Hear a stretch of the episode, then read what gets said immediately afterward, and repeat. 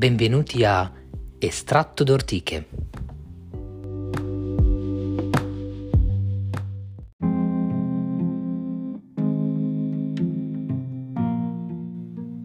Chi era Vittorina Manetti? In breve, la madre della madre di mia madre. Cosa so di lei? Qualcosa. Frammenti. Nemmeno una foto fino a pochi anni fa.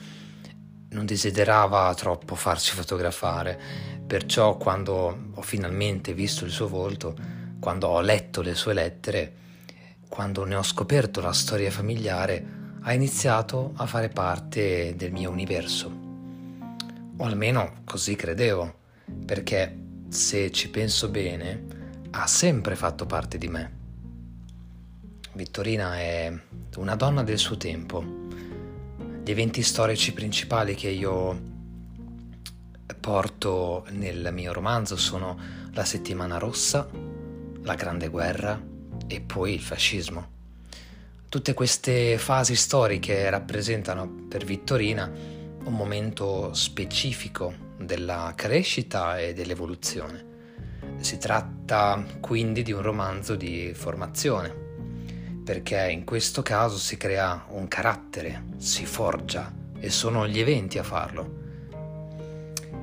I racconti che provengono da familiari e conoscenti dipingono il quadro di una donna alquanto dura e difficile. Era nata nel 1892 sotto il segno del leone, come me. La Vittorina, dalla corrispondenza che ho potuto leggere e che mi ha aiutato a ricostruire un carattere che non potevo conoscere, mostra dei tratti molto più accondiscendenti, più morbidi, più ottimisti. Traspare comunque la rigidità di quei tempi, la sobrietà delle parole e dei pensieri, all'interno di una famiglia eh, molto credente, rispettosa e rispettabile. Non è che gli altri membri della famiglia fossero da meno. Sì, C'erano caratteri molto più docili, più concilianti, certo, ma prevalevano le ortiche.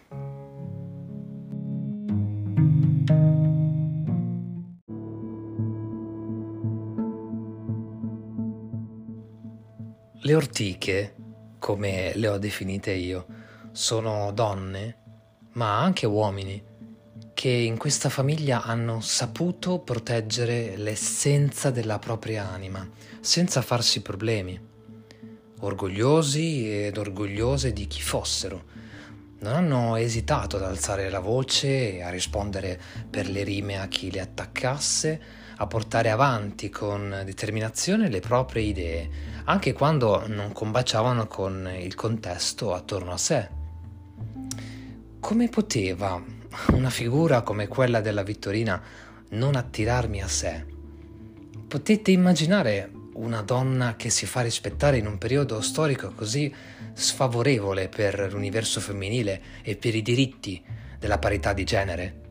Siamo nel primo Novecento, si tratta di un'epoca burrascosa dove gli equilibri della società sono messi a dura prova e dove si affacciano sfide epocali.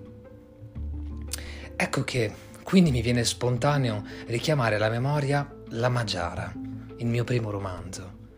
La Vittorina è l'archetipo della Magiara, una donna del 1892 che osserva, pensa, agisce, reagisce.